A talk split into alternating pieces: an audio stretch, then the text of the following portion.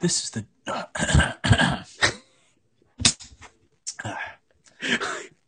I, I I couldn't even get. I couldn't even speak there.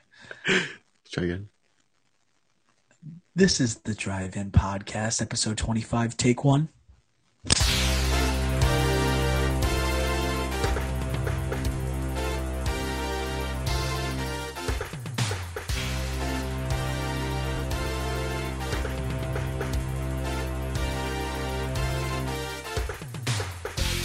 Hello and welcome to the 25th episode of the Drive In Podcast.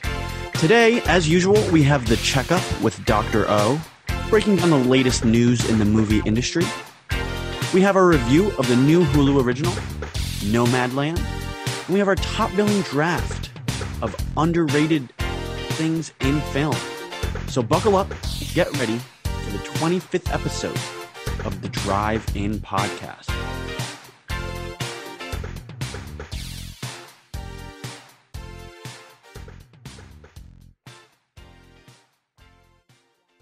Gentlemen, good afternoon, good evening. How are we doing on this fabulous Monday night?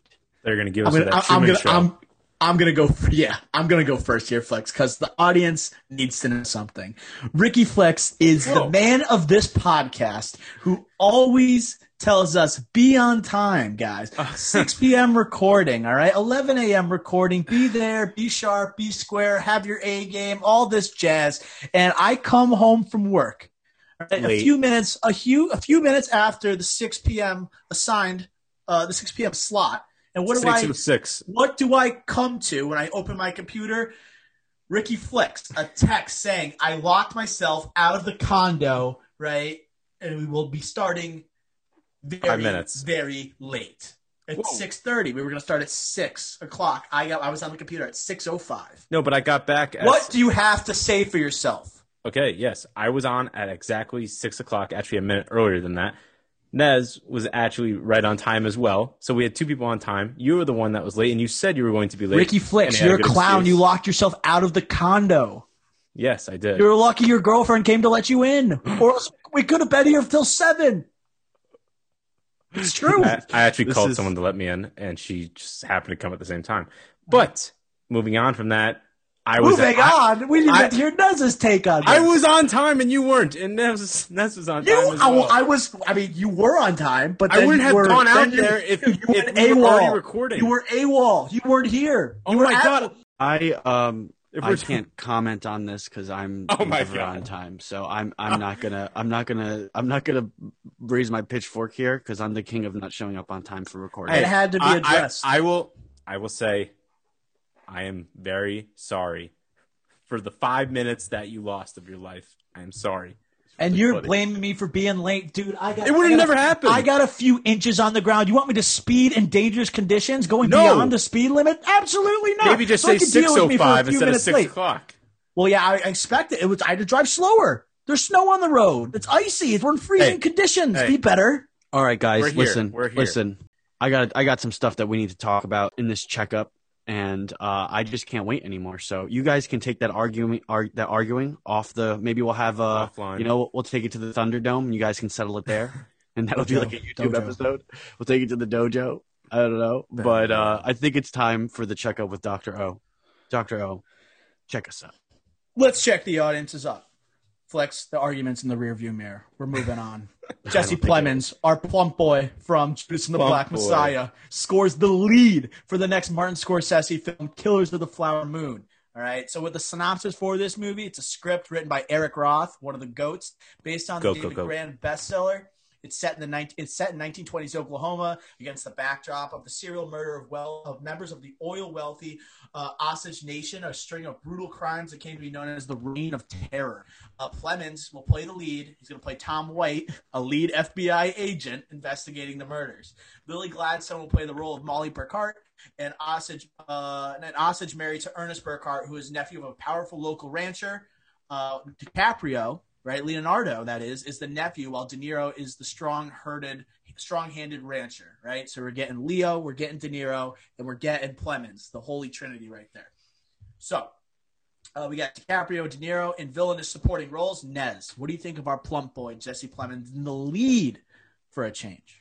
Yeah, not not a villain. Um, why do you keep calling him a plump boy? I, Plemons, He's a big boy. plump, he's thick.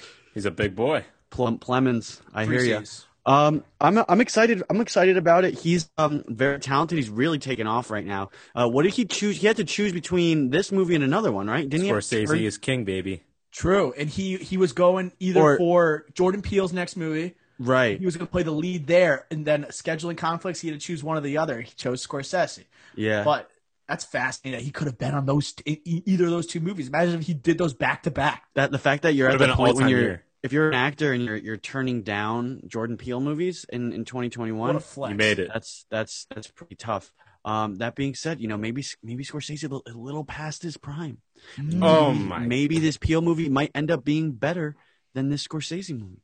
Ricky Flex. Only Is that- time will is that a tell. shot at the Irishman? Okay, let's take this easy. Okay, this shows. This still shows that Scorsese is king. He's above all else. You're going to drop everything you're doing if Martin Scorsese asks you to do like even a minor role probably in his movie because he's that because Scorsese is that good. And Eric Roth is also that good. May I remind you, Forrest Gump, uh, Forrest Gump, Insider, Benjamin Button. Uh, what am I missing? I like he's done so many films.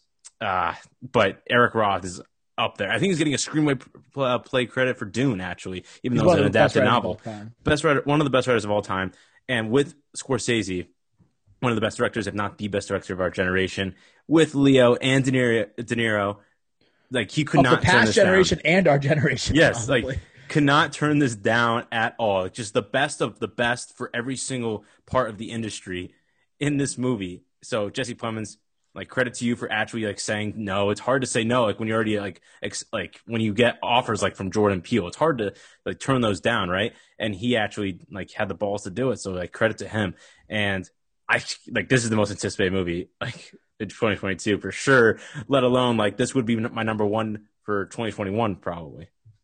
Yeah, I mean, uh, you got to remember, Plemons already has a working relationship with Martin Scorsese. He was in The Right, Irishman, right. Right. So he's just he's following up with that, and then I mean, Jordan Peele is one of the like if we're talking about greatest writers of like generations. Like he is has the potential to be one of the best best writers of our generation with what he's Mhm. put out so far. Two like jaw dropping films, like Great literally jaw dropping, and he's saying this next film that Peele's making is going to be the scariest yet. And I thought I thought Us was pretty scary, but we're Us gonna get to that. We're gonna get to that point of the checkup in a bit because we actually have some Jordan Peele news.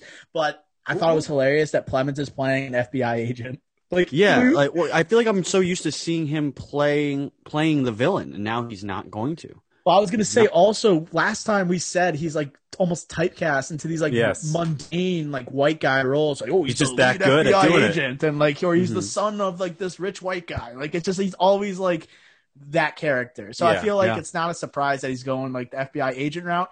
And it's interesting because this this lead role is initially going to be uh, Leonardo DiCaprio. Yes. And DiCaprio turned down this role, right? So he could play the villainous supporting role alongside De Niro, which I think is fascinating. We're getting Leo as a supporting That's villain. going to be This- quite a combo. That's yeah, gonna be and a I was gonna, I, I was gonna like uh, go on on that, saying Leo not taking the FBI role, and what do we know? Uh, Leo doing like FBI roles, like J. Edgar, not a great movie. Shutter Island, Scorsese, yes, very entertaining, highly popular, but not necessarily one of his best movies, and that's saying a lot. But like, because Shutter is such a good movie, but compared to a Leo movie and Scorsese, like not even close to what they've done together.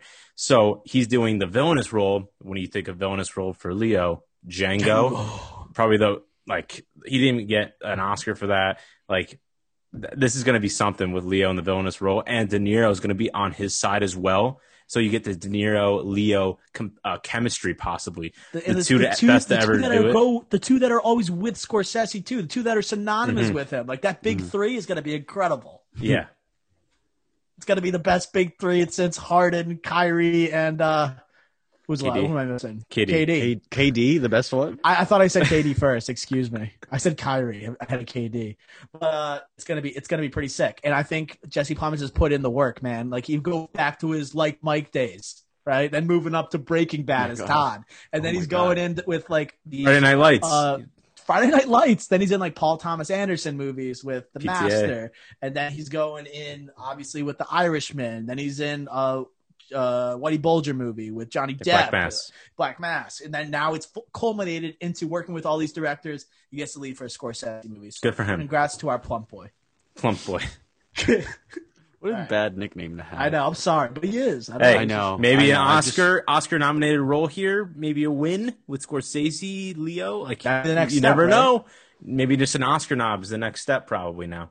That'd be fun. That'd be that'd be yeah. That's why you choose a Scorsese film. Film. Yeah, it's going to advance that career. So here comes the Jordan Peele news that we were just discussing.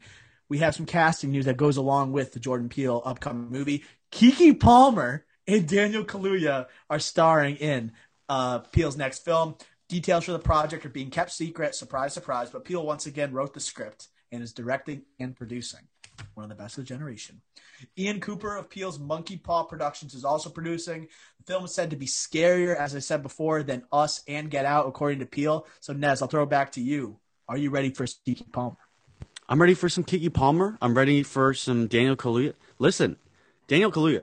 At this point, if he's in the movie, it's going to be really good. The guy, like I said uh, on uh, his last episode, everything he touches, every project that he picks is amazing.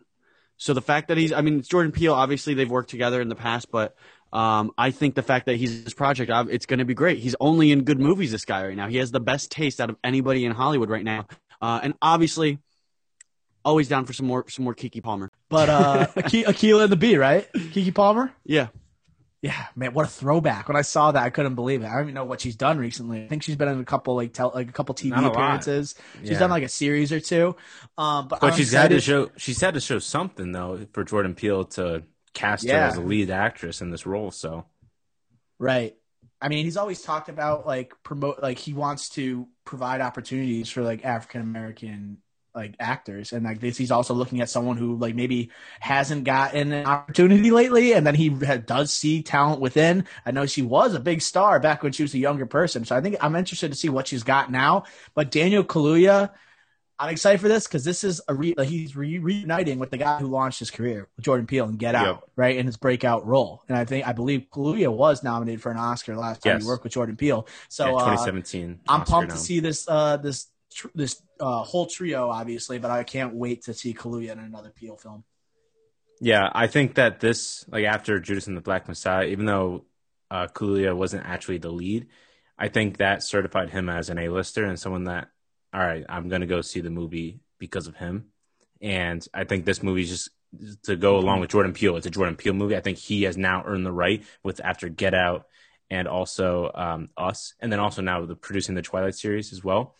Like he he has now earned the right. Like if it's a Jordan Peele movie, I'm going to go see it. So you com- combine those two factors, you're going to go see this movie. I feel like this is a new trend in Hollywood with these two, and they're going to start this whole thriller horror aspect. That's kind of the mix between the two, where it's going to be must see in theaters as well when we get back to theaters.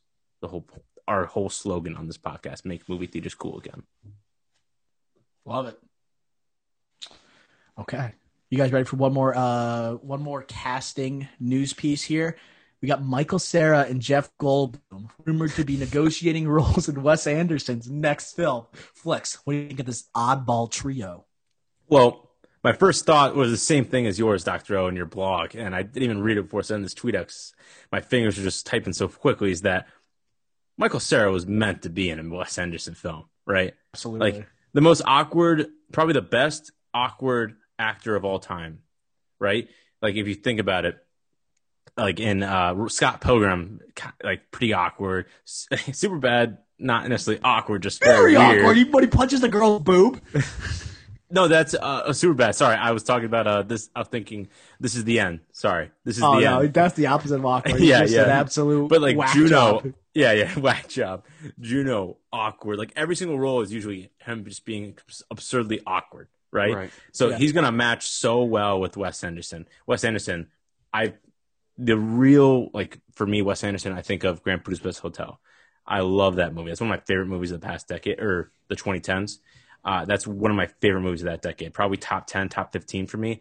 And you think Moonrise Kingdom, Wow. Royal Tenenbaums, like these are kind of awkward characters that are within those movies. And Michael Cera is going to fit in so well with that. And not only that, you have Jeff Goldblum coming in the back, coming back. He's kind of like we always talk about renaissances here on the Drive-In Podcast. Like he's going through one right now. Like Ragnarok kind of catapulted him coming back to Jurassic World, and now this back to the mainstream. right. And he's worked with Wes Anderson before. He was a voice in Isles of Dogs. Um, and I believe he actually was in Grand Budapest Hotel, I believe, if I remember correctly. I don't remember him in it, I I think he was a brief cameo. But I think that this, like, I think this is great for both of them, especially Michael Cera, who I can't remember the last film he was in, to be honest. Uh, but I think this is great for both of them. It might have been Molly's game where he plays uh, Tobey coked up Maguire. Tobey Maguire. 2016 movie. So that's a long time. So this is good for him to come back on the map. And he's still really young. He's still very young, early 30s, right? Dude, I, yeah, he's like 32. I, I Oh would've my said- God. I would thought He's younger than Jonah 30s. Hill. Jonah Hill's 37. I, Yeah. I wrote it in my blog. If I had to guess, I would have said Jonah Hill's younger than him, probably, or like right around the same age. Yeah. I love Michael Cera. Huge fan. You know me. Scott Pilgrim, baby. Yeah, it's your boy. my guy. That's my guy. Jeff Goldblum, also very cool. He has kind of a cult follower, following, right? Like 100%. people are Yes. there's like Jeff Goldblum fans, which is very random and interesting. But um, what it's definitely an interesting combo. Then you throw Wes Anderson in there. I'm intrigued. yeah. I sorry, I, I was ahead. gonna say I, I I watched Royal Tenenbaums uh, like a week ago, and that movie I Ben think I could just I can imagine like Michael Cera being inserted into any one of those scenes just because like the his scripts are so blunt, they're fast paced, uh, they're they're they are awkward. I think it's just meant for Michael Cera. And as Flick said, Cera needs this because he hasn't done anything. Like, and I was, I, I actually was watching Superbad the other day. I had like a movie marathon where I watched Booksmart, which is an Great awesome movie. comedy. Olivia it, gets, Wilde. it, it gets compared to Superbad a lot. If you haven't seen Booksmart, highly recommend. It's on Hulu, I believe. Yes. Uh, but I watched Superbad. I think Michael Cera. We have we have a big draft today, right? With top billing, most underrated roles, most underrated yada yada Teasing yada, most pick. underrated in film. This is teasing a pick because it's, it's a part of the checkup. But Michael Cera is underrated in that role. I think he goes like toe to toe with Jonah Hill in terms of funniness. He's up there. I, oof, oof. I, I, I think You you're right with funniness. and tell with, me no. with funniness, so funny. with funniness, I think I'm with you. As acting, like overall acting body work, just like No, pure like- talent. Like, then, I'm talking yeah. about in Superbad. Oh, and Justin Superbad. Yeah, I, oh, I think he's just as funny. Yeah, you're right. You're right. I agree with that. Just underrated, like under under the radar, is funny. People just assume like Jonah Hill, funniest dude. right? movie, you he has like Seth Rogen, because Michael funniest Cera, dude. it's like a lot of the mannerisms and a lot of the things going on. Jonah Hill is a lot of the one-liners that he comes out with and the actions that he does. Yeah, yeah, yeah. But um, I think also just one more thing on Wes Anderson is that when you're watching a Wes Anderson film, it's so recognizable. You have like the Western European, art- like if you think what Grand Budapest Hotel, like and uh, other Wes Anderson movies, you think of the Western European art, the uh, micro worlds of the shoebox sets. Like it looks like like like uh, Fantastic Mr. Fox. It literally looks like it's shot within a shoebox, and you have like similar cast, of course, but like you have a chapter like structure and abrupt violence out of nowhere. And I feel like Michael Cera can really strive in that and that fast paced dialogue. I really think he could really strive. And we've seen that from him in like Molly's game, like fast paced dialogue there. Scott Pilgrim, abrupt violence just out of nowhere. And Wes Anderson, awkwardness as well, script would match perfectly with Michael Cera. So I really like this for him. Jeff Goldblum, again, just another renaissance in the making, going back to a formidable uh, director that he's no- that he knows. Good for him. Good stuff. Uh, so that does it for the casting news for the checkup. We also got a combo of trailers this week. One being Cruella, which is going to star Emma Stone playing the iconic Disney villain from 101 Dalmatians, right? Cruella de Vil. The film will hit Disney Plus in May of 2021. We got like a grittier take here. All, a lot, like a lot of takes on Twitter were saying this was going to be. This looks similar to Joaquin Phoenix's Joker. Um, so Flex, what do you think on this gritty style that's being kind of shown to us? I think it's the the way to do it. Like Cruella, if you had to like rank or draft Disney characters, like D- D- Disney villains, like she's probably number one. Like she's just a terror, like killing 101 Dalma- Like she is probably the worst. she's probably the worst villain. Like worst. She's the most being. evil when you really think about it. Yeah, yeah. If you really like dive deep for five minutes about it, A hundred and one Dalmatians, triple digits was trying to kill. She's pretty bad, you know. yeah. You know? So I think that this is the only take you really can do. What I really took out of it, besides the actual Joker feel, the second thing was really Emma Stone. Like you really know her as like these go lucky, happy roles. Like I know she was in the favorite and she was fantastic in that, but like La La Land, like Easy A, Crazy Stupid Love, you you still get that in your mind. Like I know she's like really like Oscar winning actress, and you but you still get those happy go lucky roles in your mind when you think of Emma Stone. This is gonna like change the perspective, saying I can play anything. I'm really looking forward to this movie just for her performance. Really, the story itself, I'm not actually that interested in. I'm not a big fan of 101 Dalmatians. I, I, that's one of my least favorite Disney movies, even though they're all very, almost all of them are very good. I'm just looking forward to seeing Emma Stone in this role. Nez? People are uh, relating it to Joker, right? They- Yeah. I think Joker started trending on Twitter after they Yes. dropped that. And Right. they're like, is this like the female Joker? Which I, I think is very interesting. How do you guys feel about people relating it to Joker? I don't think it's necessarily a bad thing. People like are like attacking it like it's the worst idea in the world. But as we said, when you really think about it, it is like a dark idea, right? Oh, yeah. For Cruella de Vil. And then people say like, oh, everything doesn't have to be gritty. I'm like, well, if you really look at it, Joker was a massive success. It Billion made a billion dollars. It was Oscar nominated movie. It was the most Oscar nominated movie at the Oscars last, Yeah, last nine, year. I believe, nine So it's like- Oscar noms. And I like Disney kind of taking like this darker take. Like it doesn't have to be all sunshine and butterflies, and it, it doesn't No, have it's to good. be, Yeah, because don't Yeah. because I mean they have their own streaming service now. and They have to have some sort of variety. You know, Right. it can't all be like the Disney that we know. They're trying to be this, you know, massive, you know, super thing eh, or content machine with. So you're gonna have to make more than just family movies. You're gonna have to make some gritty stuff.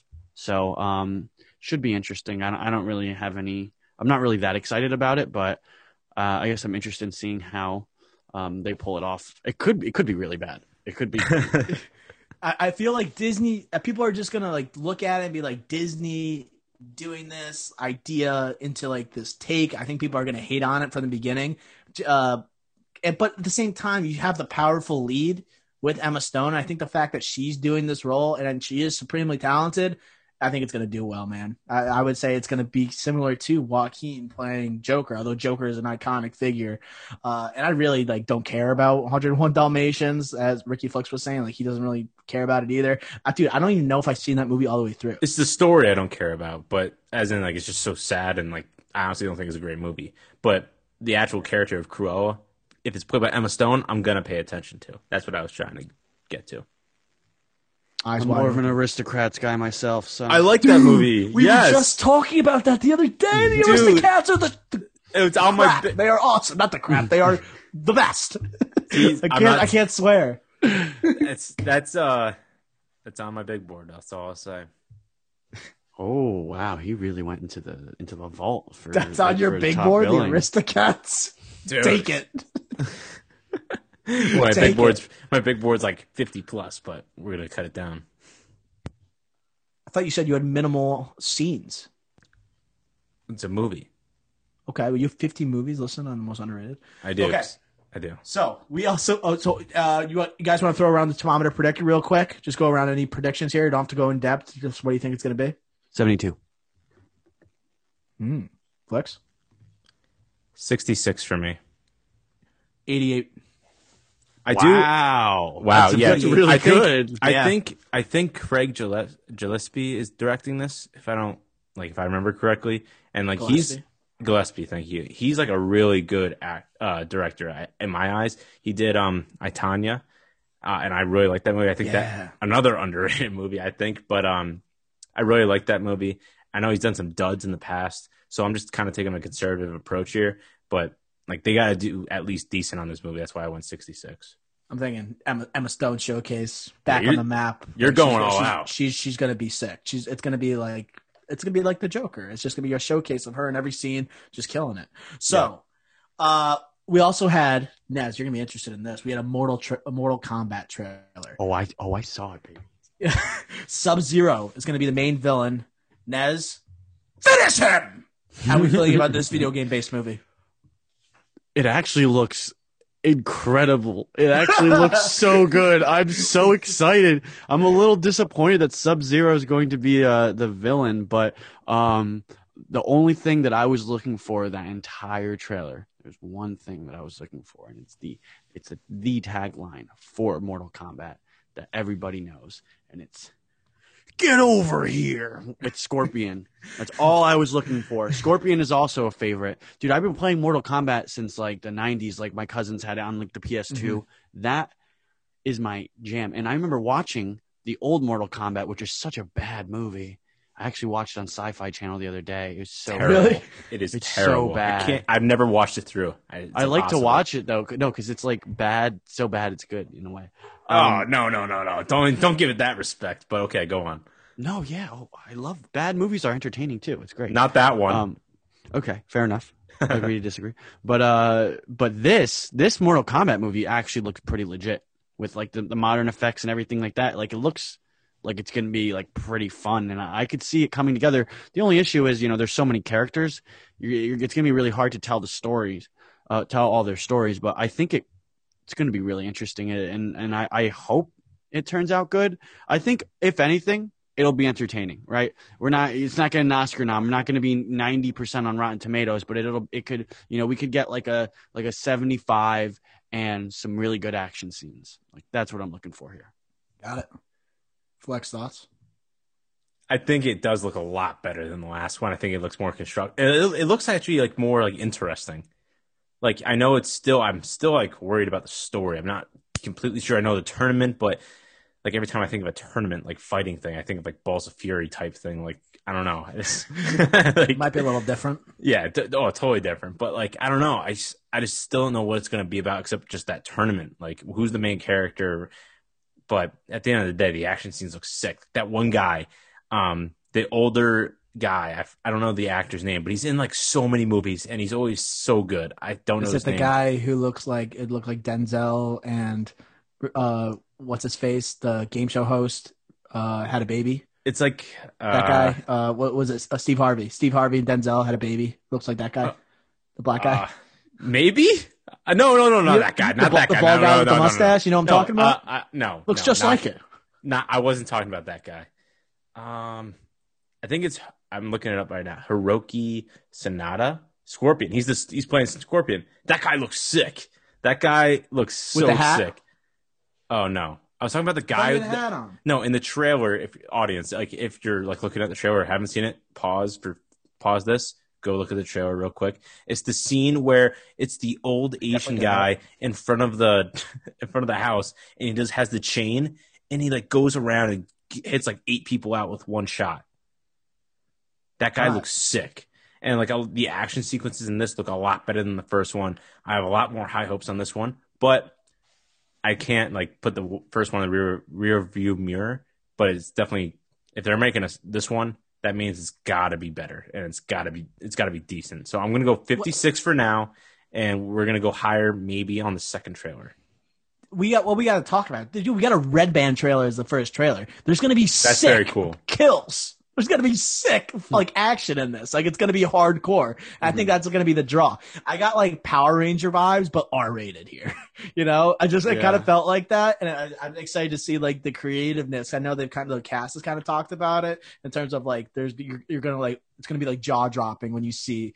uh It's going to be like what you would expect out of yeah, Mortal it's Kombat. going to be extremely gory, and and and Mhm. you know, I'm kind of thinking about it. Maybe I'll give my uh, therapist a call or something. But I'm wondering if there's any you know lingering trauma or anything from being four years old and watching a, an animation of a guy with getting his heart ripped out of his chest and his spine. Like Oh like Mortal Kombat games are extremely graphic. Mhm.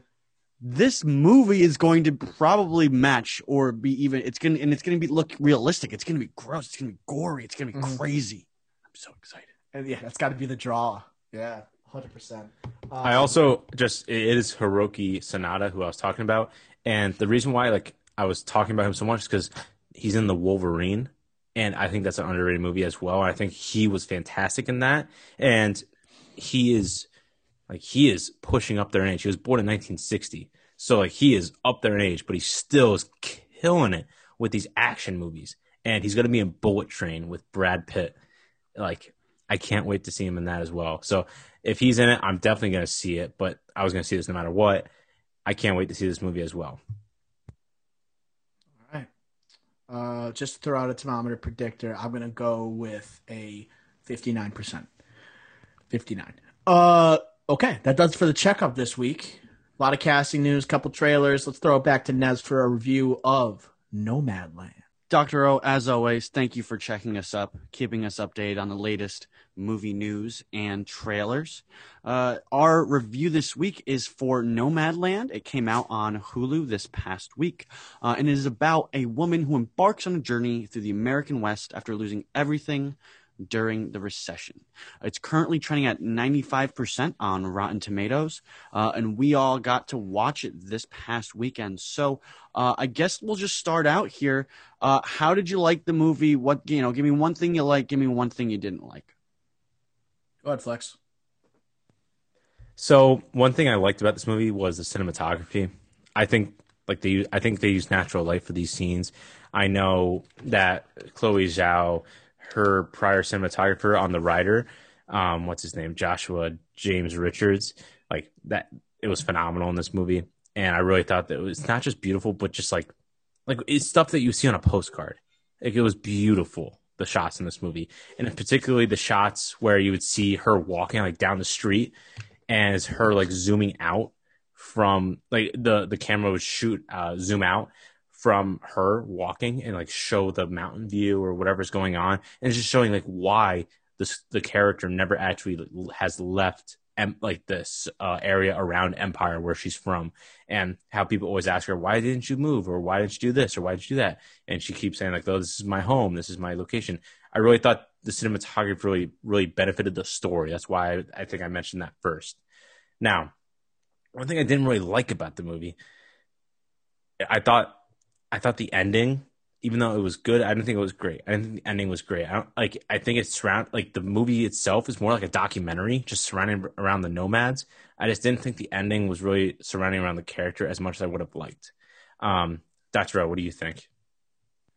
Uh, to go on the cinematography, I think that was one of the high points of the film. Obviously, you're studying; it's basically a study of like these people that have been neglected by society these nomads, right? Then they go through all these the supporting cast. First of all, they're all like most of them are actual nomads. Like there's only obviously we have the guy. Uh, what's the actor's name from Eight Men Out? Um, I got it right. I always call him Ed Cicotte. David Eddie Cicotte. David yeah. Strathairn.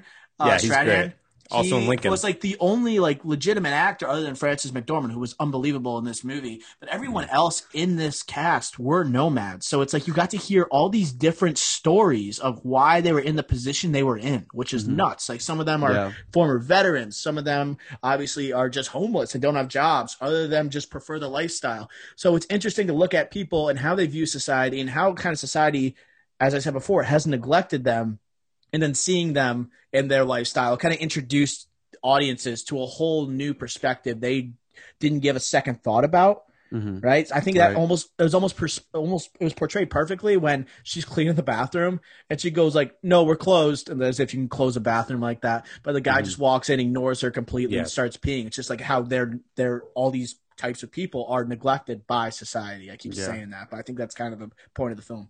So it's really interesting. I actually had no idea that they that there was actual nomads that were in the film. Because really? There was a well, there was a point like I was like 15 minutes into the film and I was like, and I, I, I Googled it. I was a little embarrassed to say this, but I Googled, I was like, is this a documentary? Like it felt so like real. Like, the camera felt, shots also did that to you too. Yeah. Yeah. hundred percent. Yeah. It, it told the story so naturally and like, and, and it just felt like so like, like, like so real because it Organic. is there's there's a Genuine. lot of people that were displaced or or you know their lives were destroyed by uh by the recession in 2008 and, and they didn't really mm-hmm. recover so they resorted to this kind of lifestyle which is just really crazy like uh, i think they say in the movie similar to the pioneers where they're just kind of living off the land and doing like odd jobs and living in cars and doing these weird kind of trades and stuff like that. It's, Fighting the system. I, am thinking like, how do you? How they, these people just don't? They don't file a tax return on a yearly basis, right? Like that's they probably don't, don't do that. Well, it depends. Like, like Like, You know? I feel uh, like Frances McDormand's character did. I think she does because she works for Amazon, seasonal worker for Amazon. I think Right, right. To, if you work for a corporation like that, but It's like, where do you go to file don't. your taxes? A lot of these people are covered under the like. I don't a know. lot of these It's just- I'm people are like paid under. These the, are the questions we're looking for Chloe Zhao to like answer. I'm just like no. It's it's just like it's just like I. It's just like so. I'm sorry. Like What do they I, do their tax. I'm so far removed from like from from being a nomad hidden like that because that's like a legit. no, but nomad. no, no. So I think that, that that are that took their laptop and they're working from home in an apartment in in Florida and and they're like, yeah, I'm pulling, I'm the nomad route. I'm like, no, you're that's not a nomad. A nomad is what these people are doing, and they are literally Yeah. just Right. Just L I V I N. No, but I think Nez, like what you were just saying is that, hey, we have no idea, like us three, we have no idea what it's like to be a nomad, right? But I think that's what makes this movie so good is because of the documentary style, the cinematography, but then the social realism of this flick. I think a lot of people will mm-hmm. only see the grief. Like a lot of people will see the grief because her town, Empire, like Empire of Nevada in like 2011, like that was like the reason, the whole reason behind this whole film. And it was a nonfiction book that was adapted, or uh, Chloe Zhao, her passion project. She wrote this film centered around that piece about how that that company went down, and that company basically funded this entire town, which folded, and the zip code actually got erased. So like that you'll see in this movie. So it's just insane, and we have nothing like we have never experienced anything like that. And then a lot of people became nomads because all the housing came from that company. A lot of the company was paying for their housing. So that's why all these people came, uh, speci- specifically Frances McDormand's character became a nomad. But I think that's what is the special inner lining thing of this movie is that it really displays the social realism of like poverty, nomad, like the nomad community really, and how strong that community is if you want to be a part of it. And I think it does a great job depicting that and educating that on us, similar to like a documentary would, like you mentioned. Yeah. Yeah, and, and I think the cool thing about the storytelling in this movie is uh the fact that you do see these people have like happy moments and like they're like when Yes. they're like, through the RV conference they're like having a good time and stuff and, and They it's enjoy being very nomads. interesting yeah because like like it kind of goes to show and it kind of reminds me of actually the, the of soul where it's like uh that movie that we reviewed the, the pixar movie where kind of the point is just to like enjoy the moment ha- and enjoy every day. Basically you know and this is i don't think it's the point of this movie but it's cool to see these people who don't really have any many material possessions but they can still wake up and have a smile on their face from on a on a day-to-day basis um, just based off of their general attitude and the community that they've built. So uh, that's stuff that i think is very cool to see. It almost you know shows you you don't really need all that much to be happy in this world but you know we're raised to to think that we need everything you know especially Right. in america And uh, I thought the theme of the movie, they, they said it right in the beginning, and it was like clear cut stated. Uh, the guy had a tattoo, right? And the, the- I wrote down, Yes. "Is like is Oh, home yeah. is home a place or something you carry within you?" And uh, I think you see Frances McDormand's character. Uh, she is a one man wolf pack. Like she, Mm-hmm. she does not want to be around anybody. She has an opportunity to take care of that dog, just leaves the dog. Like it was like, I'm like that just shows you what type of person she starts off as. Mm-hmm. But as the as the movie progresses, you see this nomad community, right? How it's tight knit, how they do have a sense of belonging, and they all feel like they're outcast in society, and like they mm-hmm. feel like, hey, we can still accomplish things together, even though we don't live this structured lives, these structured lives that other people do, that everyone else does, really. So I thought it was cool to see her open up throughout the movie. But a judgment I had about this movie, there was not a plot. There was no plot. It was to a this documentary. movie. It wasn't really a plot. Yeah. Yeah, I know, but it's not a documentary. It I wasn't know. even like a I- yeah. mockumentary. It's like it was just there was no plot to it. Like they just like uh, like it, what. It, first of all, like I get it. The scenery is great, and they it really wasn't that exhilarating to watch. I don't think anyone who saw this would say that, but I think we gotta have to admit, like, d- are, like who would you rather watch, Judas and the Black Messiah, or are you gonna watch Nomadland again? Right. So in terms of like, if yeah, I, I mean. I wouldn't like. I, I wouldn't watch this movie again. It was boring. Is this hell. unrewatchable, Doctor O? It's your blog it- series? Nearly, but I think what saves the movie a little bit is that they're telling all these different stories. They keep the the story going, even though you don't really know where it's going Looks the entire time. ple- pleasing as They well. talk about these different jobs, like they're always on the move and things like that. Um, I don't know what you guys thought about the plot. I think that really stuck out to me though. Flex, I know you're pretty big on that stuff. Yeah, so th I I agree that they're like there wasn't a prota- like obviously she's the protagonist, but there wasn't an antagonist. There wasn't really a story that she's going against, right? And I think a big going thing with with- the flow, which is kind of the lifestyle. I guess that's like the point of the but the, yeah exactly that's like the point of the movie though and i feel like that has a strong effect on the audience it's particularly with me and i felt like everything kind of intertwined with that i feel i felt like chloe zhao did a terrific job directing this because everything felt like it was going with that perfectly very soundly and Right. It did kind of like work, yeah. let, let- let me just drop this on you dr o for example. For an example so the nomad community she like oh she like went back to them. That guy that lost like the head of the nomad community um he was on like the youtube videos or whatever. And like uh in the beginning of the movie um frances mcdormand's friends like oh we should go see this guy and that's what brought her to the community and, and, He and decides to go. Yes, Yeah. but she doesn't stay, and she ref- goes back to them at near the end, but then doesn't stay with them again at the end. see And you down the road. Yeah, it's always see you down the road. It's never stay within the community. And ever since she lost her husband, lost her town, and ever since then, she just decided, all right, like I have my home. That's my van. That's why I paid the twenty five hundred bucks when it's only worth less than five grand to get it fixed instead of buying another five grand new brand new van. Right? Mhm. It's about home and about herself going along the journey. That's why, like, I think the plot in this movie doesn't necessarily need to work as well as we need, we see in other movies. So that's just answering your question directly. And I think another point is that, like, her jobs. If you look at her jobs, like she has a seasonal job at Amazon. She only works there around Christmas time, like the winter time, and then she works like other these odd jobs, and then doesn't work at some points because she has enough money and like stuff like that. So it's just like it's never grounded for her. The story's very grounded in nomad community, but just she's never a part of anything, and I think that's the whole point of the movie. I agree with the aspect, and I kind of like convinced myself too, listening to you, like listening to you, where it, it didn't have to have a plot because it's kind of showing how these people they they don't have structure in their own lives, like as a Yeah. whole point. So I agree with you there. But are we going to address the fact this was like an Amazon commercial? yeah, Yeah, I, I was confused as to how they were able to actually get Amazon. Uh, Dude, this wasn't even released by. Prime. And I was doing some research, and there's a lot of stuff that's come out where Amazon, like they, that's this this uh program they have for people without homes. Like this is re- obviously it's a real thing. Mhm. Um, but they're they're known for uh, I think they've gotten like they've like I don't know if it's abuse or something, but like they've gotten in trouble or there's been not a lot of protection of workers for these like nomads that end up go these refuge. That was a big like, thing. that is, they can't. They yeah. can't afford to. These people can't even afford to have a house. I don't then- know if they want, do or don't want a house, but it's like you're paying these people not. Yeah, and it's. And then, yeah. but at the same time, like the first scene, he's saying like, "Yes, don't bump your head. Like, make sure you have three like air, three secure spots on the ground to make sure you're when you're lifting, things like that." It's just like Mhm. I think this is a huge thing where like you're Amazon got in trouble for this, and they're, like they're not really attacking it at all.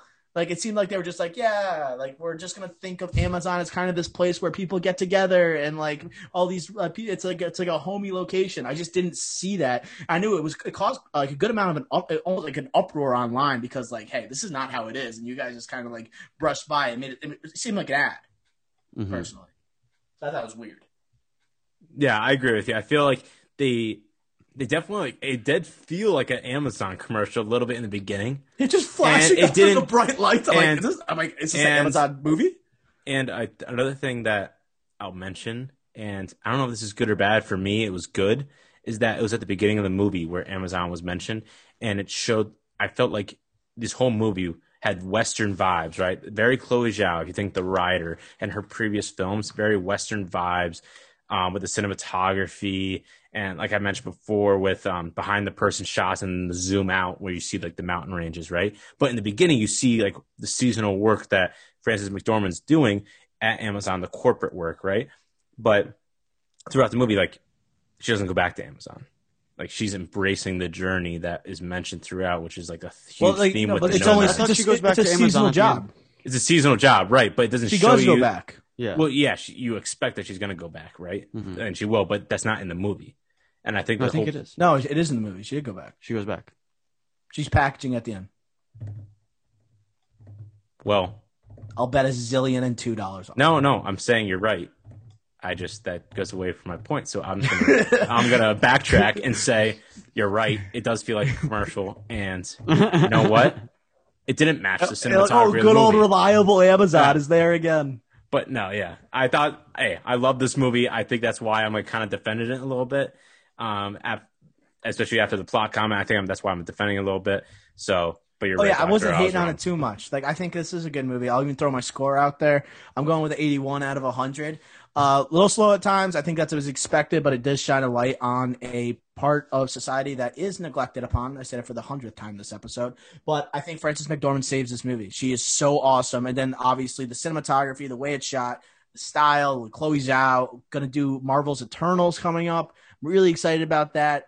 This is obviously gonna be an Oscar contender, right? Shining a light on uh, a, a, a portion of people that don't uh, aren't recognized regularly. So I'm gonna go with that 81 out of 100. Frances McDormand uh, lock for a Best Actress nomination for sure. I'll go next. Uh, for me, it's 91. 91. I think for me personally, a plot, it's always, like Dr. O mentioned it before, a plot is usually what I usually look at first. But for this, I feel, I feel like a, a no plot really matched this movie and great cinematography. I'm really have high hopes for Chloe Zhao with Eternals, where it's going to be in space probably a lot. So a lot of cinematography there. So I'm really hopeful for that as well. Great performances all around. Ed Cicotte, like I mentioned, um, David, David Stratham. I can't pronounce his last name. I thought he was terrific in this. Maybe we see him in more films coming up. I mentioned he was in 2012's Lincoln with Daniel Day Lewis as a major part in that. But also a good score in this movie. I felt the score was very good in this movie. I- I made- it was. I made sure I wrote that down, um, but I wanted to say that. And again, like the themes, like around community, grief, the nomad life, uncertainty, and the just focusing on the journey. I really felt like those stuck struck home for me in this documentary style, real movie a feel. So I I felt like it was successful in the end. Ninety one for me. Yeah, before I before I give my score, I do want to say this movie did make me, you know, emotional. Like I wasn't like crying, but I was just like, you know, my my heart was kind of warmed at certain parts. Uh, that being said, I'm never going to watch this movie again. It was so slow. I'm giving it a 68. I, I just I can't. I'll never watch that movie ever again. It was so slow. It was so I. It was kind of boring. But I feel like Chloe maybe- Zhao did the best she could, like in making it. Like it's hard. It was her way they- passion. the way that they shot project. it, yeah, exactly. The way that they shot it. I mean, it, it was. It's not supposed to be a fast paced one thing to the next. Like it's supposed to pace the way it does, but, but it's like just not my cup of tea. Right. And I was like, they're just going to like story, different story, different story, trying to give like all these perspectives rather than just having. Uh, I mean, like honestly, one of the most exciting parts of the movie is when a plate breaks. You know, like it's Yeah. like. But you felt that. You felt no, I didn't feel You that. didn't feel that. No. I felt bad. The bad only for. I thing felt, in I her felt whole bad for the band guy that, was actually it. emotional for her. I, I think he should have done better than a plate. I felt bad for the guy that dropped. That's all they have, though. That's the whole point. There's, No, they don't have I'm anything s- in their van. You, like she wasn't anything more sentimental than a plate. She did live No, an entire life with a family. That's the point. of she that. lived an entire life with a family. She's another another momenta, moment like another Pictures, but object. Pictures, object gonna, like, pictures. I felt. I felt. something. I mean, what did you feel more when she's staring at the picture of her husband, or when she breaks a plate? Probably the when she's break was the staring plate. at the music picture. dropped. Like you felt What? it. No, It was- it, the music you didn't really drop. mad. Okay. Okay. Jesus. I love it. The music was all Hey, about so the passion. You're so passionate about this. admit, Why are like, you so passionate? I, just feel It really like this was a wasn't very well directed and wrote, written film. I really liked the movie. I just, I do agree with you though. Like, I don't know. I- I'll probably rewatch this a couple more times, maybe once or twice throughout my life, because of the performances and the actual story. Like, I feel like this was just very well done. I just, again, like, there's no plot to it, so you're not gonna rewatch this since there's no plot. So Mm-hmm. I agree with you on that. it. Yeah. Boring. But you have to like give it credit when credit's due. Like it was, I think, I do think it was that good. No, I think I, you know, I like I, I think I always say this, and I think I say this every time we do a review, and, and you know, I judge a lot of movies on the the capacity to, you know, make you feel something. And this did make me feel something. It also told the story of, uh, of people that don't get their their stories really told. That you know, it honestly opened me up to uh, a part of society that I had no idea really existed, Right. um, and it made me feel for them, and it made me like uh, understand them a little bit better. But the movie itself is just so slow for a person like me. I just kind of I won't I won't be Yeah, watching it. understandable. Understandable. understandable. All right. Well, I mean, any last comments before I go ahead and throw it over for top billing because we got some things to Big top to, down. to, to, to battle over. We got a big battle. All right. Big draft. That concludes our review, uh, and I'm going to throw it over to Ricky Flex for top billing.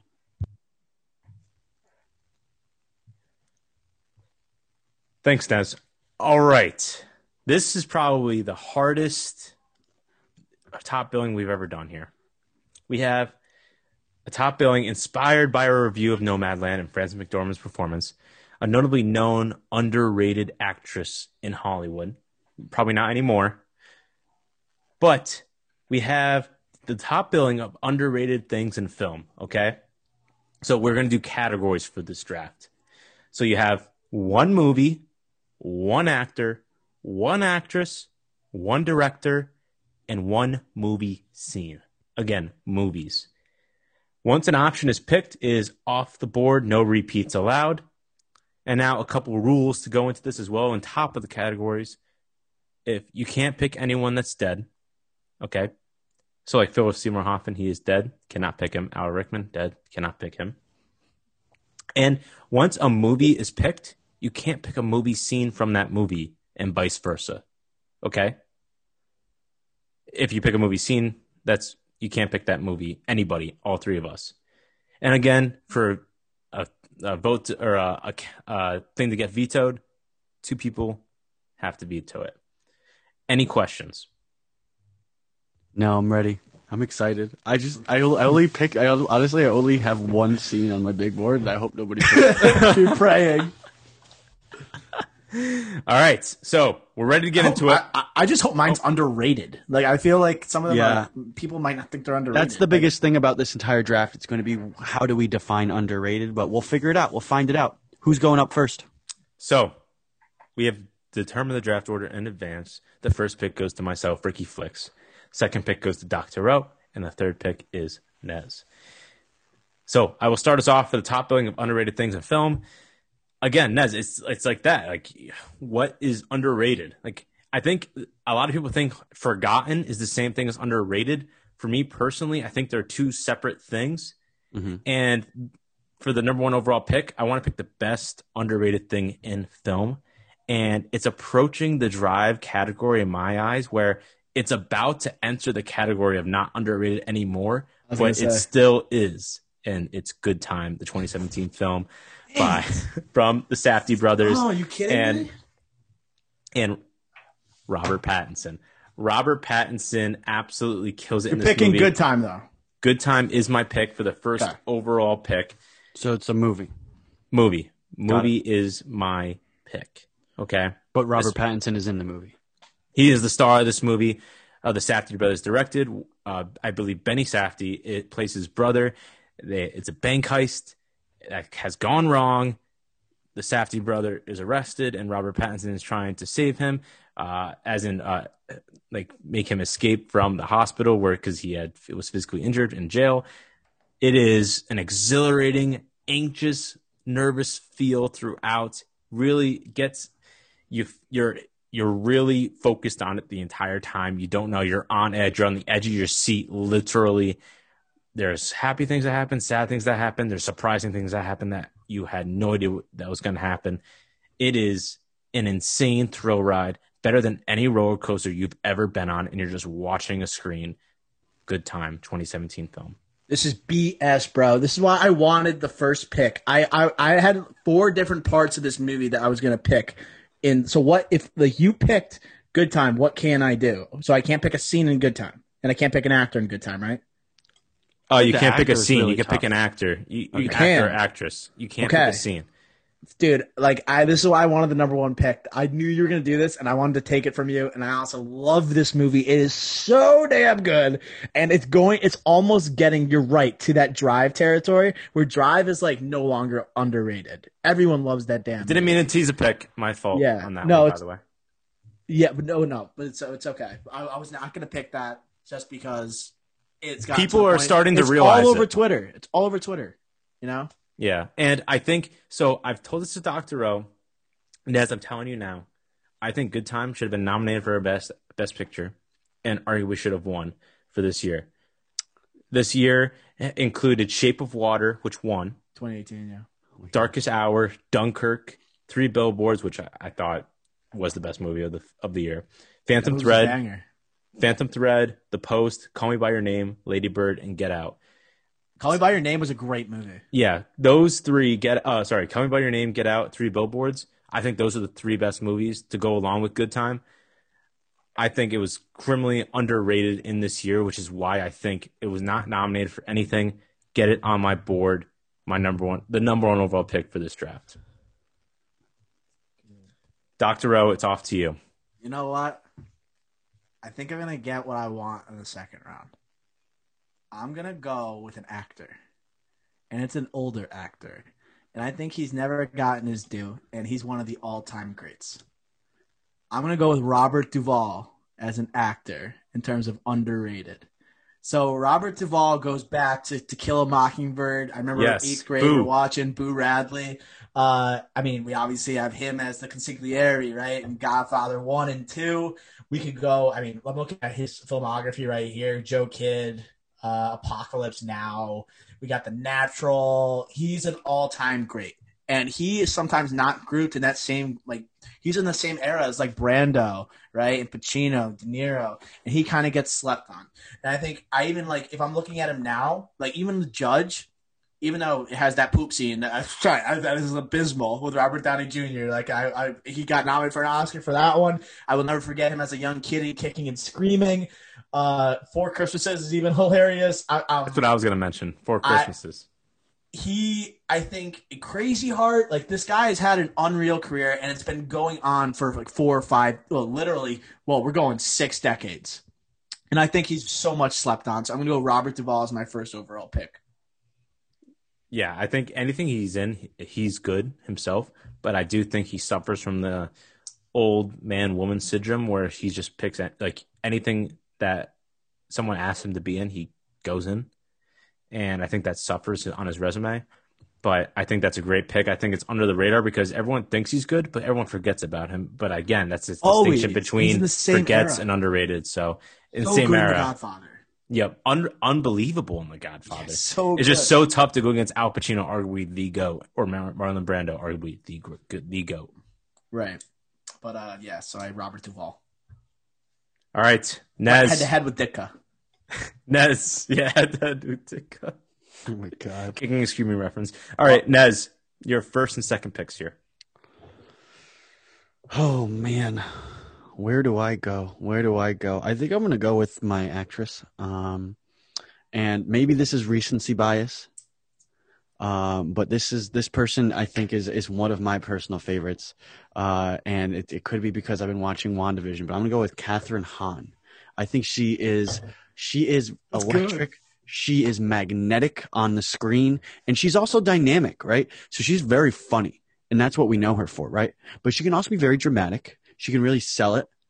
And did you know she she actually did the voice for Doc Ock in uh, Into the Spider Verse? right Yeah. yeah. I did know that I didn't I didn't know that actually till till I was doing my research here. Um, she is one of my favorite actresses. I think she's hilarious.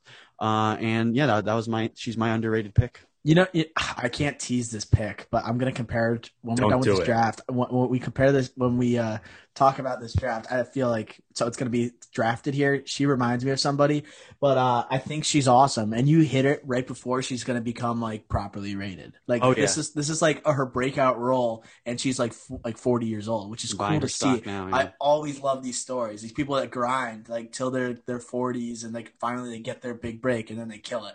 So Yeah. uh, great, great pick. I think you're gonna get votes, especially on like on the graphic on Twitter. Like WandaVision's extremely popular right now. They see Kathryn. It's just like damn, she's great in that. all along. But uh, also one last thing before we go to your next pick, Nez.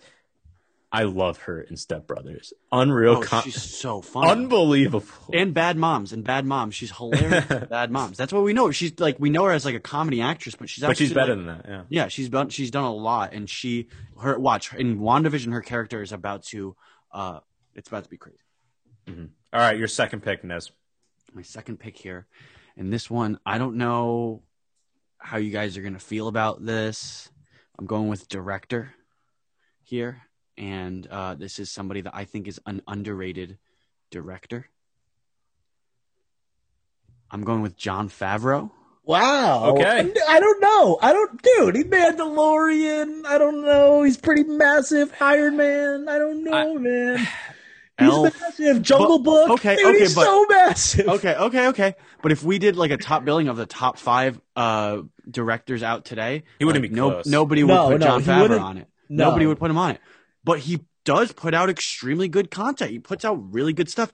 And But he's an I actor. think- it's not even like the only thing he does. The only reason why I'm considering if there was no Mandalorian, I'd of the do it. Mandalorian. Yeah, the Mandalorian is like, uh, like you think WandaVision's good, like w- like Mandalorian, like that's his. Mandalorian's a massive hit. It's a massive hit. Mandalorian kicks WandaVision's ass. Absolutely, absolutely. But it's also television, so like I kind of put that down like a little bit, right? Like, like Yeah. would, would you put say, all right, Dave and DB from from Game of Thrones are they all time directors?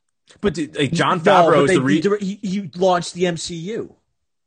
and yeah, I was about to say With Iron Man. Respons- Jon Favreau's responsible for the uh, MCU, or He- Iron he- Man. He's the one who cast Robert Downey Jr. He and had then to he did persu- Iron Man 2. He had to Right, persuade Marvel to say cast this man. I'm I'm just saying, if you were to make your list of your top directors out today, he a lot of people top would leave Jon Favreau out.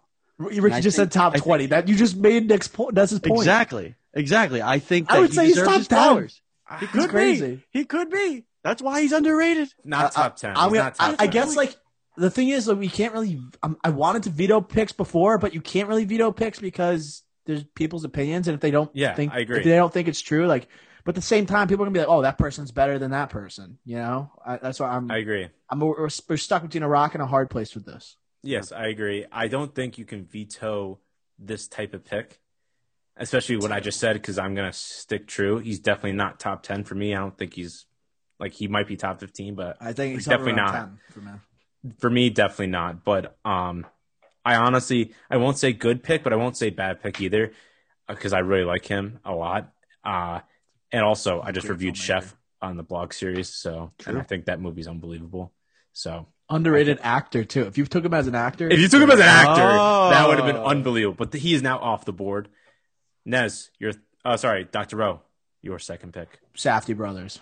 Safdie Brothers is my Mm-hmm. underrated director's pick. Uncut Gems, good time. They got the deal with HBO. They're creating this type of film that people are becoming addicted to. These fast paced, sweated out thrillers, and they're casting really talented actors, such as obviously Ricky Flick said with Good Time, Sandler, and Uncut Gems.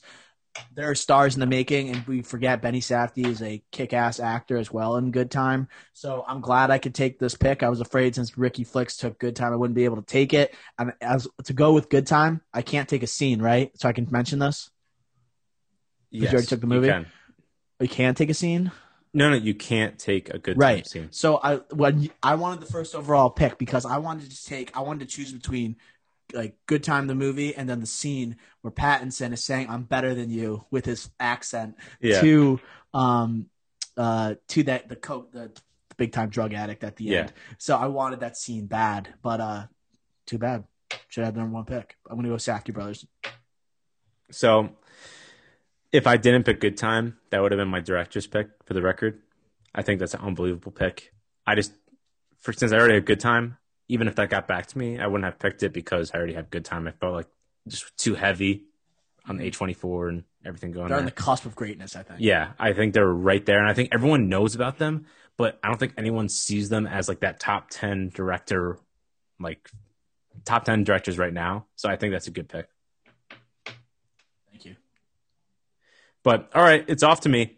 I have a snake here. This is what I was worried about when I got the number one overall pick. Is that number one? I thought, all right, I had to pick a movie or I had to pick something that's like the most underrated thing in Hollywood. Like that is underrated and just not not up. Like people aren't giving it the credit it's due. So I, that's what I picked with Good Time. Now the two and three is where it's just like crap. We all probably have huge big boards or just completely different big boards. I don't know what to pick. But number two, I do know what to pick. And it goes actor, and it's Paul Dano. Paul Dano Nice is unbelievable. pick. Damn it. He is unbelievable, folks. He he's going to be a Riddler, so maybe or maybe not the big bad, the big villain in the next Batman movie with Robert Pattinson. That hurts my case. But then again, it might not be the big bad. So I just want to put that out there. Put my like put what you guys might say, put that out there and say I acknowledge it, yes. But he hasn't been in a lot of movies since Okja, which is phenomenal, and he is phenomenal in a Bong Joon Ho movie. since 2017. He has been off the radar for so long. He's been doing these television series, these specials, television specials. I don't know why he's doing that because he was phenomenal in Love and Mercy, the Beach- Beach Boys movies, movie where he and John Cusack shared the main role. I, I think that was one of the best performances of that year as well. And he is an up and coming actor that rivals Robert Pattinson in my eyes. I think him and Robert Pattinson are two of the most, and, and Chalamet are like three of the most like popular actors going right now that are under 35. I think they're phenomenal. I'm looking forward to him as the Riddler. And Paul Dano, I think, is very underrated in my eyes. Hasn't done a lot of movies in a while. That's my second pick. Yeah, I'm- that, that's the best pick so far, in my opinion. And you're right before he's about to be in a Batman movie, so it's like the Yep. perfect time to pick him. It's, it's, it's perfect. Mhm. But Because, I, like- I, Sorry, him go and um, uh, there will be blood. It's just insane to watch. Him Yes, Day-Lewis, yes. Like it's like they, they like sort of go toe to toe. Daniel Day Lewis is Daniel Day Lewis, but it was Of course. uh, it was fantastic to watch. I'm, I'm a big fan of that pick. Mhm. There will be blood again, like unbelievable. Paul Thomas Anderson movie. He was phenomenal in that. Phenomenal. But okay, so it goes to my third pick. Now this is where I'm nervous because this is where I think, in my eyes, it opens up. I don't think anyone's gonna take. Like I'm comfortable taking any of my actresses on my big board, so I'm gonna leave that to the next next time I'm up. Directors, I really don't think anyone's gonna pick my number my number one director on my big board. So I'm gonna go scene. I'm gonna be the first one to go scene here. I'm gonna go Catch Me If You Can. The scene in the hotel room when Tom Hanks barrels into the hotel room and it says like looking for Leo, and Leo comes out of the bathroom, calm, cool, collective, and says he's Barry Allen and he's a part of the Secret Service. I think that scene is where the movie just goes on another level than uh, any other than other like other. And when you think Spielberg movies, you think of that like that one scene where it's like, okay, you get out of that first act and you're jumping into a quick race to the climax. That's the scene in that movie for me. I think Frank Abagnale in that movie, Leo, so young but so poised, calm, cool, and collective against the Tom Hanks who just was coming off less than three years uh, earlier, back to back Oscars for best actors, uh, for best actor. I think he was showing up saying, "This is my like I'm about to break out." Next year became he uh, in James Cameron's Titanic. That scene's unbelievable, tense, compelling, and it shows the great writing as well. And I love that movie and that scene for me. I think you think of a lot of other scenes in that movie, but that one's underrated for me. Good scene. It's a it's a great moment in a movie that's like uh, it's a fun Leo movie. Everyone takes Leo's movie so seriously. Oh, Leo's in this movie. It's like just watching how good of an actor he is. That one's like, let's go on for the ride. You know, I guess Once Upon a Time also had that feel to it. But uh, I, I like the pick a lot. I like Tom Hanks in that movie. I like his chemistry with Leo and uh, Spielberg. Very nice movie. Barry Allen. That was a nice little touch there. yes, yes, and that, like that that's what drives like Tom Hanks Tom to Hanks actually is kind of a dope for not knowing. Right, and like you see this the part where Leo like calls out to the car to like the person he, you just saw like five minutes or five seconds earlier, like Leo's friend from the hotel is like, hey, like like saying like he's a suspect, like call the LAPD, get him down here ASAP and stuff like that. Like I think that played a huge part with Tom Hanks' character down the road, which played a huge part in the plot overall and the eventual conversations over the phone that they have together, which is a, such an instrumental part of the movie. So for me, might not look great on the graphic, but for me, a very underrated scene that is hits home for me. So a little bit of a personal pick. Catch Me If You Can, Barry Allen scene. Now, Dr. O, your third pick. I'm gonna go scene. Uh, no, no, I was gonna pick my scene. But uh, let me let's see here. I think I will go movie. I think I'm gonna go the Prestige for underrated. Uh, On my big board. uh, I think that's not a Nolan movie people think of. They bring up the Dark Knight trilogy. They bring up Interstellar. They talk about uh, even just Tenet right now. The Prestige is kind of lost, and they even talk about Memento more than the Prestige. And the Prestige, the first time I saw it, blew my mind, and it was I said this as one of the best endings to any movie I've ever seen in my life.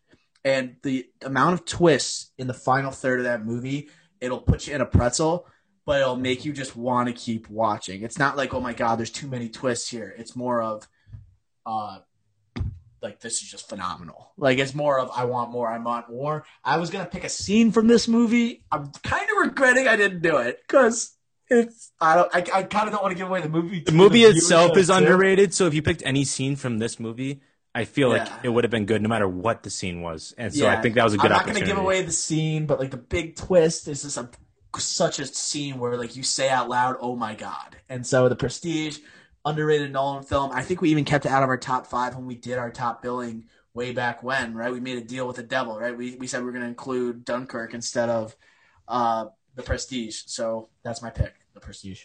we had to make that trade. But I love the pick. I love the pick. It's one. Of, it's it's for me personally my second favorite Nolan movie. So, like, I love the pick. All right, that's me. I'm done. All right, Up. Is Nez. My up? on the snake, you have your third and fourth picks here. All right. This might be another controversial pick. I'm a little worried, but I think I'm okay because we left it off our top billing of music movie scenes. Nobody, t- nobody picked it. Nobody, I don't think.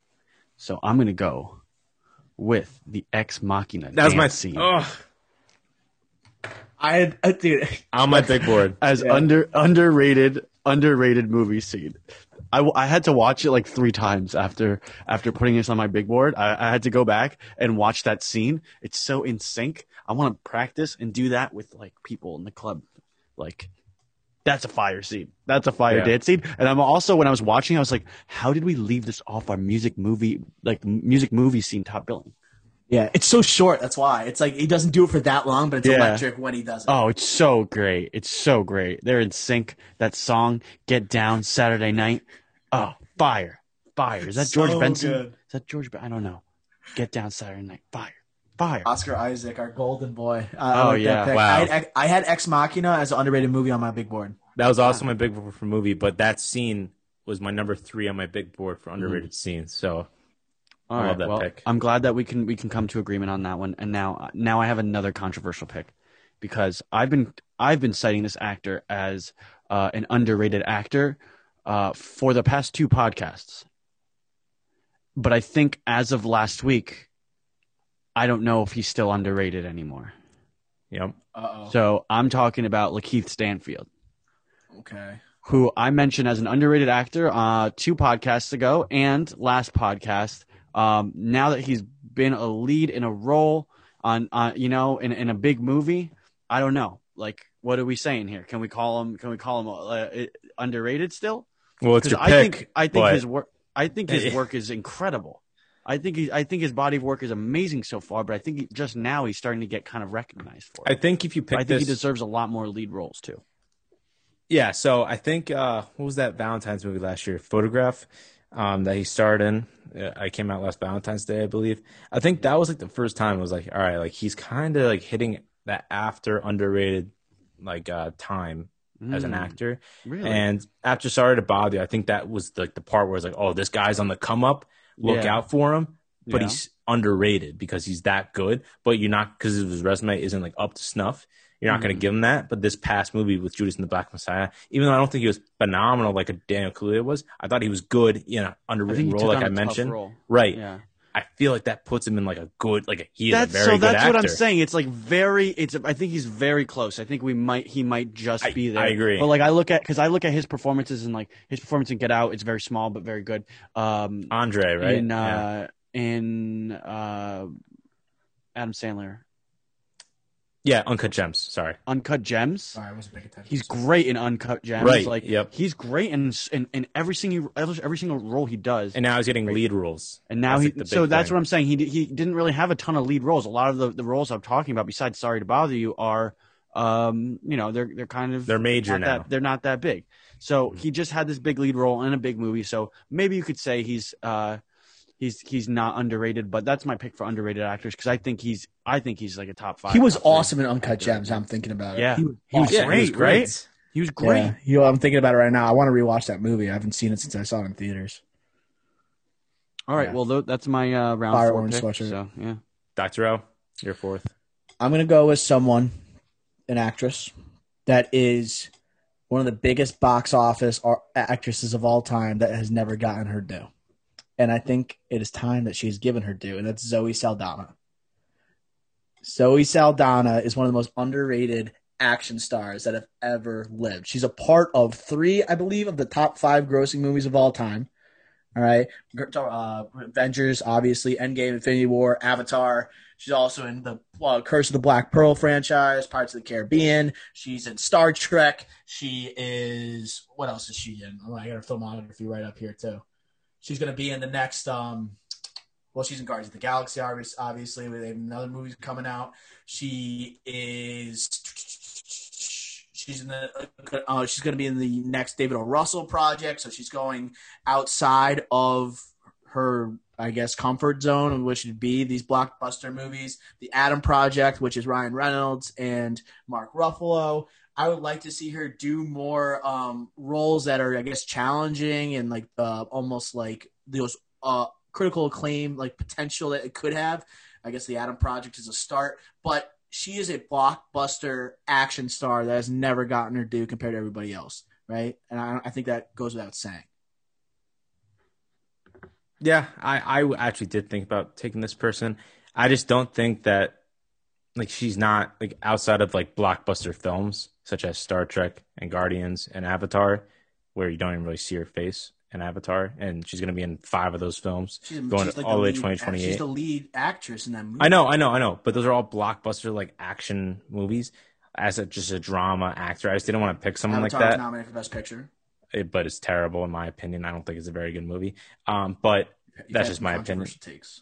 Yeah, but uh, I'm just saying, I love her personally. She's on my big board. I just did. I wasn't gonna pick her because Three of the top four grossing movies of all time. not because of her though. Not because of her, and she's not even close to being. But she is central role in the one that was number one. You guys She had are a just- central role in it. You guys just going at it on today's But like pod. Chris like Pratt is a huge reason. Bradley Underrated. so it's someone that no one thinks Jo- of. You think of you think of action stars in the world, lead Yeah. like lead, actresses in the world, right? I'll think of three stars. people ahead you of her don't in her think own movie. exactly why she's underrated. She's in three of the top five of all time. Yeah, but I'll think And of she has three a people lead ahead of role her in in one her of own them. movie. How does that not make sense? I'll think of three people ahead of her in her own movie. I That's Action like- stars underrated. Go ahead. I feel like I feel like Molly Carib right now. can't- Guys, he guys, can't. guys. Yeah, he shrugs. He can't Guys. name one. What do you mean? Can't name one. She Name one. She's not even the Action top star, three of her underrated. movie. Underrated Whoa, actress. Names three of her own movie. Bradley Cooper, Underrated. Dave Bautista, and, and Chris Pratt are all Underrated above her. Is actress. more famous. Hey, Ricky, actress is the category. Name it. Oh my god! You, You just me? named all men. Well, I, I'm talking about the same movie. Go That's ahead, why. name one. No, I'm saying she's on my big board, but my the reason why I didn't pick her is because if she's not even the biggest in her own movie, she doesn't deserve to be my first pick for underrated actress. If all she has is action Doesn't have to be your pick. That's your pick. Yeah, you're right. Yeah. So shut up. Yeah, okay. But on my big board. That's how it gets settled. I bet- Oh yeah. okay. Well, my next pick is a lot face. better than that. It's called Rooney Mara. Rooney Mara is overshadowed by her partner Joaquin, who Right just got an list. Oscar. Hmm. Rooney Mara is going to be in a little film called Nightmare Alley, which is going to, which was on Doctor O's, I believe, most anticipated films of 2021 uh, for our top billing a couple weeks ago, and she's unbelievable. Girl in the Dragon Tattoo, she was unbelievable in that uh, David Fincher film that Daniel Craig also starred in, but she kind of stole the spotlight a little bit from him in that movie because of her eccentric character, and I thought she was terrific in that, and she was also in her, which Joaquin is also in. And they weren't dating at the time, but I think that was interesting. And she was also in the social network. I mentioned this on last week's pod when she was Mark Zuckerberg's uh, girlfriend in that as well. Mhm. Rooney Mara, I really think, I know a lot of people think of Kate Mara because she was in a Mark Wahlberg movie and uh, The Sniper. So, but Rooney Mara is the talented Mara. She is unbelievable. She's been nominated for an Oscar. She is terrific. I'm going to go with her. That's a good pick. I'm a big fan. Okay, pick. There's a reason I didn't take her. Uh, she's actually been nominated for two Oscars. If I yes. Have you seen on. Carol? Have you Yeah, seen it? I didn't even it's mention more that. boring than Nomadland. Oh, But she's oh. also in Girl in the Dragon. You have not she, seen she, she can, unlike Zoe Saldana, she could do action and drama and be nominated for an Oscar. She was in one action movie. Saldana. She was in one action movie, and then she was in and the she Social Network nominated for five for minutes. it. She was she in was the Social Network for five and minutes. she was nominated for an Oscar Order for an court. action movie, unlike Zoe Saldana, and she was nominated for an actress for You think she's a better an action star than a her? non-action That's movie. not a. You think? I don't think Girls Dragon Two. That's a thriller. It's not an action movie. It's a thriller. Moving on. We gotta My fifth that. pick is left is director, and I'm picking Bennett Miller. Bennett Miller, small, small, small filmography. Yes, I do say, but he's directed four movies, and one of them documentary, and he's done a bunch of video shorts. But Capote was his first one. That best actor for Philip Seymour Hoffman. I know Nez is laughing because he picked that last week. Moneyball, yes, Aaron Sorkin, but I do think that he Aaron Sorkin also help, had help with that, and I think that Bennett Miller really contributed to that as well. And also Foxcatcher, which could be picked by somebody here. Uh, I think Nez is the only one that could pick it, but I think that is also an underrated movie. I think that was phenomenal. Steve Carell was also phenomenal in that, and Mark Ruffalo. Unbelievable movie, and he's coming out with a new Christmas Carol. And you only do new Christmas carols because there's been so many of them if they're good. And if Bennett Miller's at the helm, and uh, what's his name, Tom uh, Tom Stoppard Stoppard is writing it, and he's been nominated for two Oscars, and he's won for Shakespeare in Love, and that was obviously Best Picture in that controversial year that we all know about from the Weinstein uh, company that we won't go get into, but he's going to be writing it. That's going to be a phenomenal film coming out soon. So Bennett Miller is my pick for director. All right, Doctor O, your fifth. Uh. Nick, Nick, you're muted. Nez, you're muted. Oh, missed you. There we go. Here I am. Sorry. Love that pick. Love Moneyball. That's one of my favorite movies. Speaking of Moneyball, favorite scene, right? This is gonna be my underrated scene right here. Trade deadline scene. Trade Mhm. deadline scene. Jonah Hill, uh, uh, well, for Ricardo K- Rincon with uh, Billy Beane, right? Brad Pitt. Uh, probably the most electric scene of the movie. Um, not a lot of people just talk about how good of a movie it is. In my opinion, uh, I think that is the scene that kind of like got Jonah Hill an Oscar.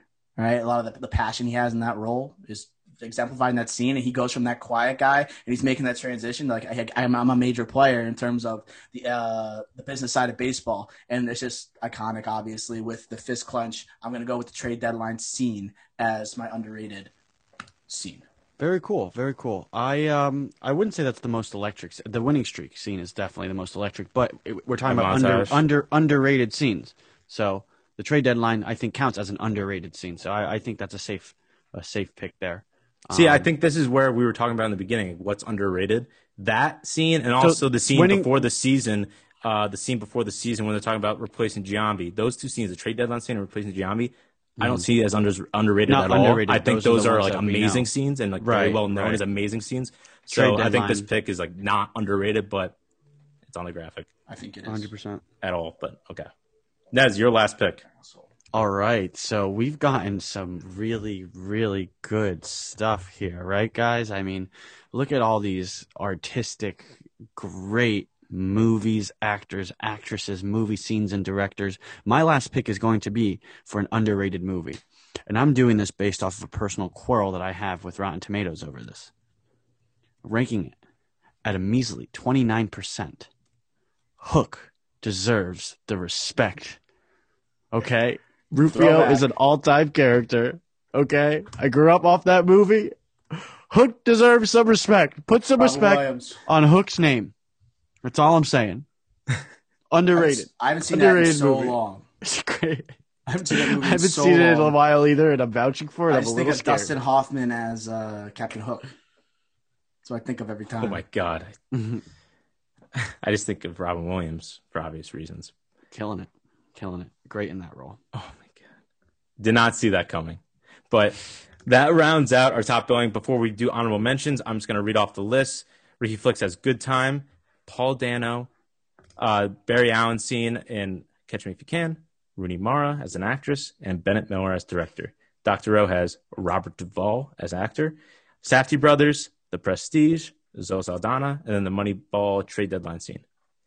Nez has Kathryn Hahn, Jon Favreau, the Ex Machina dancing scene, Lakeith Stanfield, and then Hook.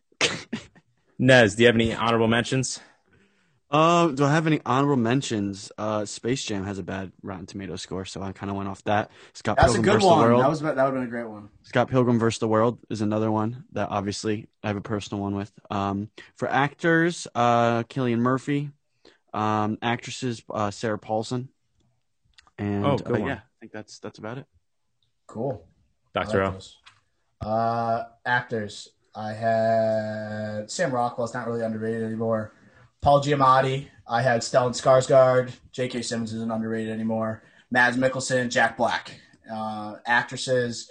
I had Helena Bonham Carter. Yep, uh, same here. Kate, Kate Winslet.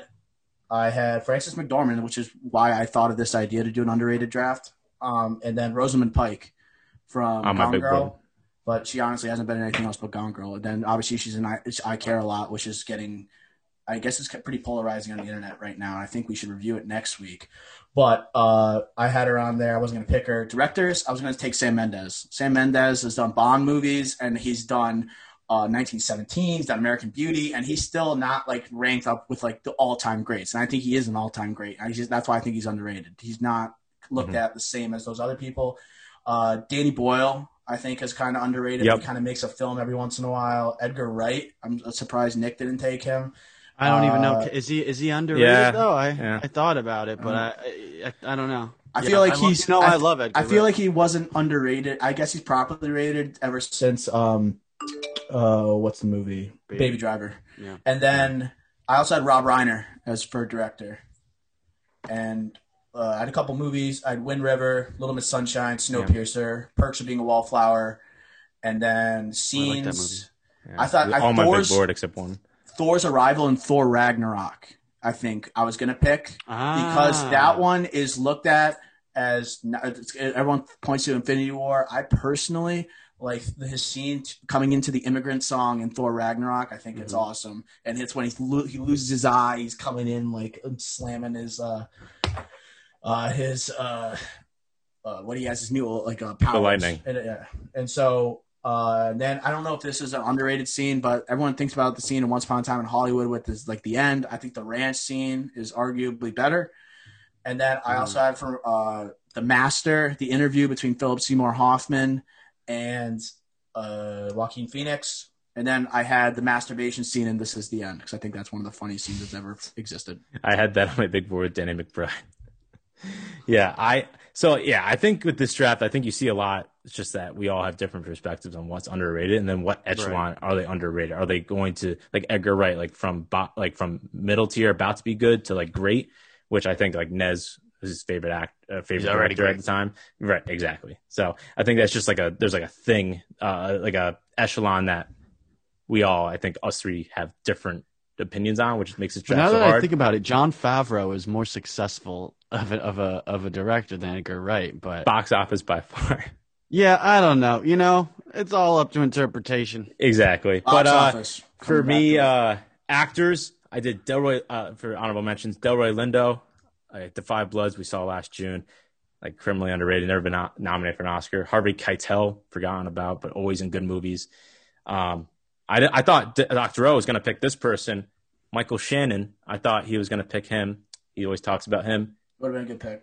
Nick Cage for me, unbelievable drama actor. So if you just focus on that, and Steve Buscemi, never been nominated for an Oscar, even though he's been in Fargo, Big Lebowski, Reservoir Dogs, Moe's Crossing. So um, then actresses, we said a bunch. Carey Mulligan, Promising Young Woman.